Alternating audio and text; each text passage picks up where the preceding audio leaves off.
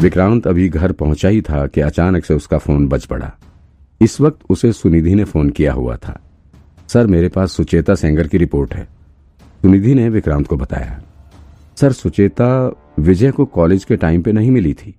वो इस murder case के बाद विजय की लाइफ में आई थी। तो मुझे नहीं लगता कि सुचेता का इस मर्डर से कोई कनेक्शन है। और दूसरी बात, सुचेता विजय के बच्चे की माँ बनने वाली थी। इसी वजह से विजय को प्रेशर में आकर सुचेता से शादी करना पड़ा। सुचेता की फैमिली ने विजय के ऊपर प्रेशर डालकर ये शादी करवाई थी। अच्छा चलो ठीक है। विक्रांत ने जवाब दिया। अच्छा ये बताओ सुनिधि अगर मुझे अभी रोहन नेगी को इंटेरोगेट करना है तो उसका क्या प्रोसीजर है? देखो हायर अप्स में से किसी को पता नहीं लगने देना है कि मैं रोहन को इंटेरोगेट कर रहा हूँ। हम्म, सर रोहन को अभी तो अपने ही ब्रांच में रखा गया है। अब उसे फिर से जेल वापस भेजा जाएगा। लेकिन उससे पहले हायर अप्स के कुछ ऑफिसर्स उसे इंटेरोगेट करेंगे। वो शायद उसे हॉस्पिटल भी ले जाया जा सकता है। उसकी हेल्थ खराब चल रही है ना? अभी उसे जेल पहुँचने में कम से कम दो दिन का वक्त तो लगेगा ही। चले मैं देखती हूँ। उसे अपने ब्रांच में ही इंटेरोगेट करने की व्यवस्था करनी पड़ेगी। यहाँ तो आपको कोई प्रॉब्लम नहीं होगी। हाँ यार, इंतज़ाम करो। मुझे उसे इंटेरोगेट करना है जल्दी से जल्दी। विक्रांत ने जवाब दिया। इसके बाद विक्रांत ने सुनिधि को रोहन की दूसरी गर्लफ्रेंड के बारे में भी बताया। उसने इस लड़की पर अपना पूरा शक होने की बात कही। सुनिधि को भी ये नई खबर सुनकर बड़ा आश्चर्य हुआ। जिस तरह से टीना को मारा गया था, उसे देखकर तो यही लग रहा था कि उसे किसी ने बड़ी बर्बरता से मारा था। और इतनी बर्बरता से कोई किसी को तभी मारता है जब उसकी किसी से दुश्मनी हो या फिर कोई द्वेष रखता हो। इस थ्योरी के मुताबिक तो रोहन की ये दूसरी गर्लफ्रेंड इसमें बिल्कुल फिट बैठ रही थी। ज़ाहिर है कि अगर वो लड़की रोहन को प्यार करती थी तो फिर टीना से बहुत जलन रखती होगी। तो इस बात की संभावना से कतई इनकार नहीं किया जा सकता है कि उसने टीना का मर्डर किया था। ऐसे में सच्चाई जानने के लिए रोहन को इंटेरोगेट करना बहुत ज़रूरी था, क्योंकि रोहन ही ऐसा था जो कि इस लड़की के बारे में अच्छे से जानता है। रोहन इसके बारे में डिटेल इन्फॉर्मेशन दे सकता है। और अगर रोहन को खुद को निर्दोष साबित करना है तो उसे इस लड़की के बारे में बताना ही होगा। सुनिधि के फ़ोन रखते ही विक्रांत ने व्हाइट बोर्ड पर लिखे संदिग्धों की लिस्ट में से विजय की पत्नी सुचेता सेंगर का नाम हटा दिया। अब इस लिस्ट में से एक संदिग्ध का नाम हट चुका था। वैसे सुचेता पर तो विक्रांत को शुरू से ही ज़्यादा शक नहीं था। पहली बात, उसके पास ये मर्डर करने का कोई रीजन नहीं था। और दूसरी चीज़, टीना ने जो नाम लिखा था उसमें भी कहीं से भी सुचेता के नाम का कोई लेटर होने का संदेह नहीं हो रहा था। सुचेता का नाम तो इस लिस्ट से हट चुका था, लेकिन अब एक नए संदिग्ध का नाम जुड़ भी चुका था। मज़े की बात यह है कि अभी विक्रांत को इस संदिग्ध का नाम भी नहीं पता है। वो बस उसे रोहन की दूसरी गर्लफ्रेंड के नाम से ही जानता है। ये केस दिन पर दिन और ज़्यादा पेचीदा होता जा रहा था। कौन सच बोल रहा है और कौन झूठ? ये अंदाज़ा लगाना भी मुश्किल हो रहा था। वैसे इस वक्त विक्रांत के दिमाग में रोहन की इस नई गर्लफ्रेंड को लेकर भी एक थ्योरी विकसित हो रही थी। विक्रांत मन ही मन सोच रहा था कि मान लिया कि इस लड़की ने टीना का मर्डर किया था, लेकिन फिर इसने रोहन को उसके मर्डर के इल्ज़ाम में क्यों फंसाया? उसने रोहन को पाने के लिए ही तो टीना को मारा था तो फिर रोहन को ही जेल क्यों भिजवा दिया? और सबसे बड़ा सवाल तो वो चाकू था। आखिर उस लड़की ने इतने कम समय में रोहन के घर में घुसकर चाकू को छुपाया कैसे? और सबसे बड़ी बात, वो रोहन के घर में और उसके बेडरूम तक पहुँची कैसे?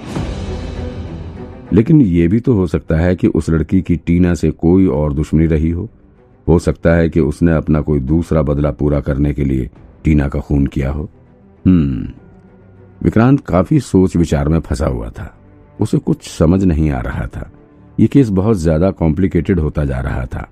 विक्रांत के लिए कुछ भी अनुमान लगाना मुश्किल हो रहा था।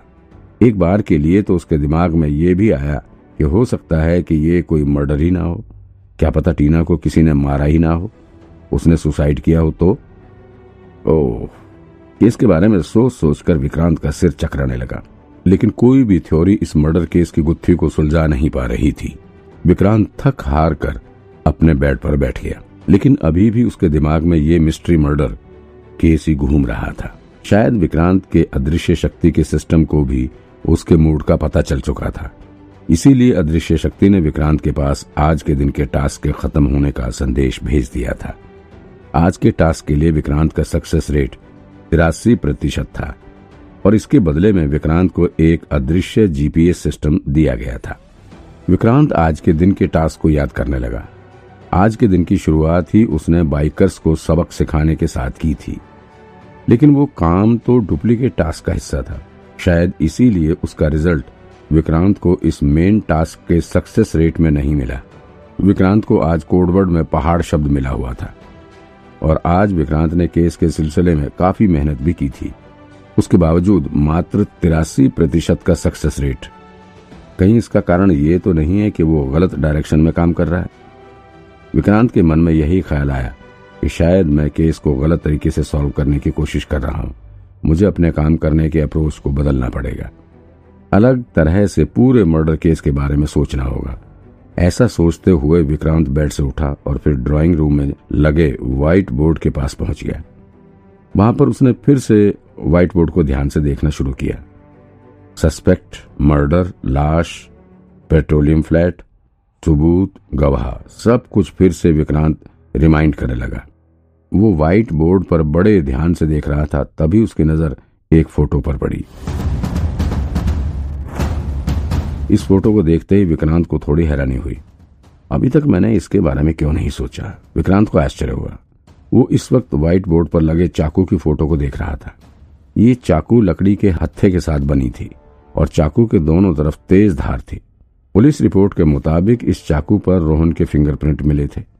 अभी तक विक्रांत सिर्फ़ केस के संदिग्धों के पीछे भाग रहा था। लेकिन उसने इस मर्डर केस के सबसे बड़े सबूत, यानी कि हथियार को तो नजरअंदाज ही कर दिया था। ज़ाहिर है कि यह हथियार केस की सभी अधूरी कड़ी को जोड़ सकता है। इसी सोच के साथ विक्रांत भागता हुआ फाइल्स के ढेर की तरफ़ गया और वहाँ से उसने एविडेंस की डिटेल रिपोर्ट वाली फ़ाइल निकाल ली। इसके बाद विक्रांत बड़े ध्यान से इस रिपोर्ट को पढ़ने लगा। अभी तक मुझे इसका ख्याल क्यों नहीं आया था? इतनी इंपॉर्टेंट चीज़ मैं कैसे मिस कर सकता हूँ? विक्रांत मनी मन सोचने लगा। ये चाकू किसी पेयर का हिस्सा था। यानी कि ये सिंगल नहीं था, बल्कि इसे नाइफ सेट में खरीदा गया था। टीना का मर्डर होने के दो दिन बाद ये चाकू रोहन के घर से उसके बेडरूम में रखी अलमारी से बरामद हुआ था। और जब चाकू मिला था, तब उस पर विक्टिम का खून लगा होने के साथ ही रोहन का फिंगरप्रिंट भी था। विक्रांत ने बड़े ध्यान से इस पूरी रिपोर्ट फ़ाइल को पढ़ा। इसकी मदद से वो टीना के मर्डर केस के पूरे प्रोसेस को समझने की कोशिश कर रहा था। ये इस पूरे केस का सबसे इम्पोर्टेंट एविडेंस था। ये चाकू ना सिर्फ़ रोहन के कमरे से मिला था, बल्कि इस चाकू से जुड़ी कुछ बातें भी काफ़ी अजीब लग रही थी। जरा सोचो, अगर उस समय लोग रोहन के ऊपर टीना के मर्डर केस का इल्ज़ाम लगाने की कोशिश कर रहे थे तो फिर उस चाकू पर रोहन का फिंगरप्रिंट कैसे आया? जबकि उसी चाकू पर टीना के खून का भी सैंपल मिला था। ध्यान से सोचो, अगर किसी और ने टीना का खून किया था तो फिर सिर्फ़ दो ही पॉसिबिलिटीज हो सकती हैं। एक, या तो उस चाकू पर कातिल का फिंगरप्रिंट होगा, या फिर किसी का भी फिंगरप्रिंट नहीं होगा। लेकिन फिर उस पर रोहन नेगी का फिंगरप्रिंट आया कैसे? अगर वो चाकू पहले रोहन द्वारा इस्तेमाल किया गया रहा होगा, तभी उसका फिंगरप्रिंट उस पर रहा होगा।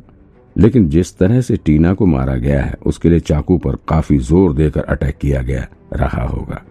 ऐसे में कातिल का फिंगरप्रिंट भी ज़रूर उस चाकू पर होना चाहिए। और अगर कातिल का फिंगरप्रिंट मिट गया तो फिर रोहन का फिंगरप्रिंट कैसे मिला? क्योंकि इस थ्योरी के अनुसार उसने तो कातिल से पहले ही उस चाकू का इस्तेमाल किया था, जबकि ऐसा कुछ हुआ नहीं, क्योंकि रोहन का फिंगरप्रिंट मैच हुआ था और इसी के अनुसार उसे सजा सुनाई गई थी। ऐसा लग रहा था कि रोहन को इस मर्डर केस में फंसाने के लिए काफ़ी बड़ा गेम खेला गया था। काफ़ी दिमाग के साथ उसे फंसाया गया था। इस वक्त विक्रांत को सिर्फ़ दो संभावनाएँ समझ में आ रही थी। पहले तो ये हो सकता है कि कातिल ने टीना को मारने के बाद ये चाकू रोहन के हाथ में पकड़ा दिया था। और दूसरा ये भी हो सकता है कि कातिल ने चाकू की धार को पकड़कर टीना के ऊपर अटैक किया था। उसने चाकू के हत्थे को छुआ ही नहीं। लेकिन ऐसे भला कैसे हो सकता है? पहली बात तो रोहन कोई बेवकूफ़ तो था नहीं कि जो वो खून लगे चाकू को अपने हाथों में पकड़ लेगा। और दूसरी बात, रोहन मर्डर के थोड़ी देर बाद ही क्राइम सीन पर पहुँच गया था। तो वहाँ टाइमिंग भी मैच नहीं कर रहा। और तीसरी चीज़ ये भी कि कोई भला चाकू के धार को पकड़कर किसी का कत्ल कैसे कर सकता है। चाकू की ब्लेड इतनी छोटी थी कि उसे पकड़कर किसी के ऊपर जानलेवा हमला करना नामुमकिन था। साथ ही फॉरेंसिक रिपोर्ट में साफ़ साफ़ लिखा गया है कि कातिल ने बड़ी बर्बरता से कत्ल किया था। ऐसे में सिर्फ़ चाकू की धार पकड़कर किसी को मारना पॉसिबल ही नहीं है, क्योंकि तो तब वो चाकू को इतनी गहराई तक टीना के शरीर में घुसा ही नहीं सकता था। तो फिर क्या हो सकता है? विक्रांत सोचने लगा। तभी उसके दिमाग में एक और पॉसिबिलिटी होने का शक हुआ। अगर मेरा ये अनुमान सही हुआ तो तो फिर तो ये केस सॉल्व हो गया। मैं बड़े आराम से कातिल को पकड़ लूँगा। विक्रांत मन ही मन सोचकर मुस्कुराने लगा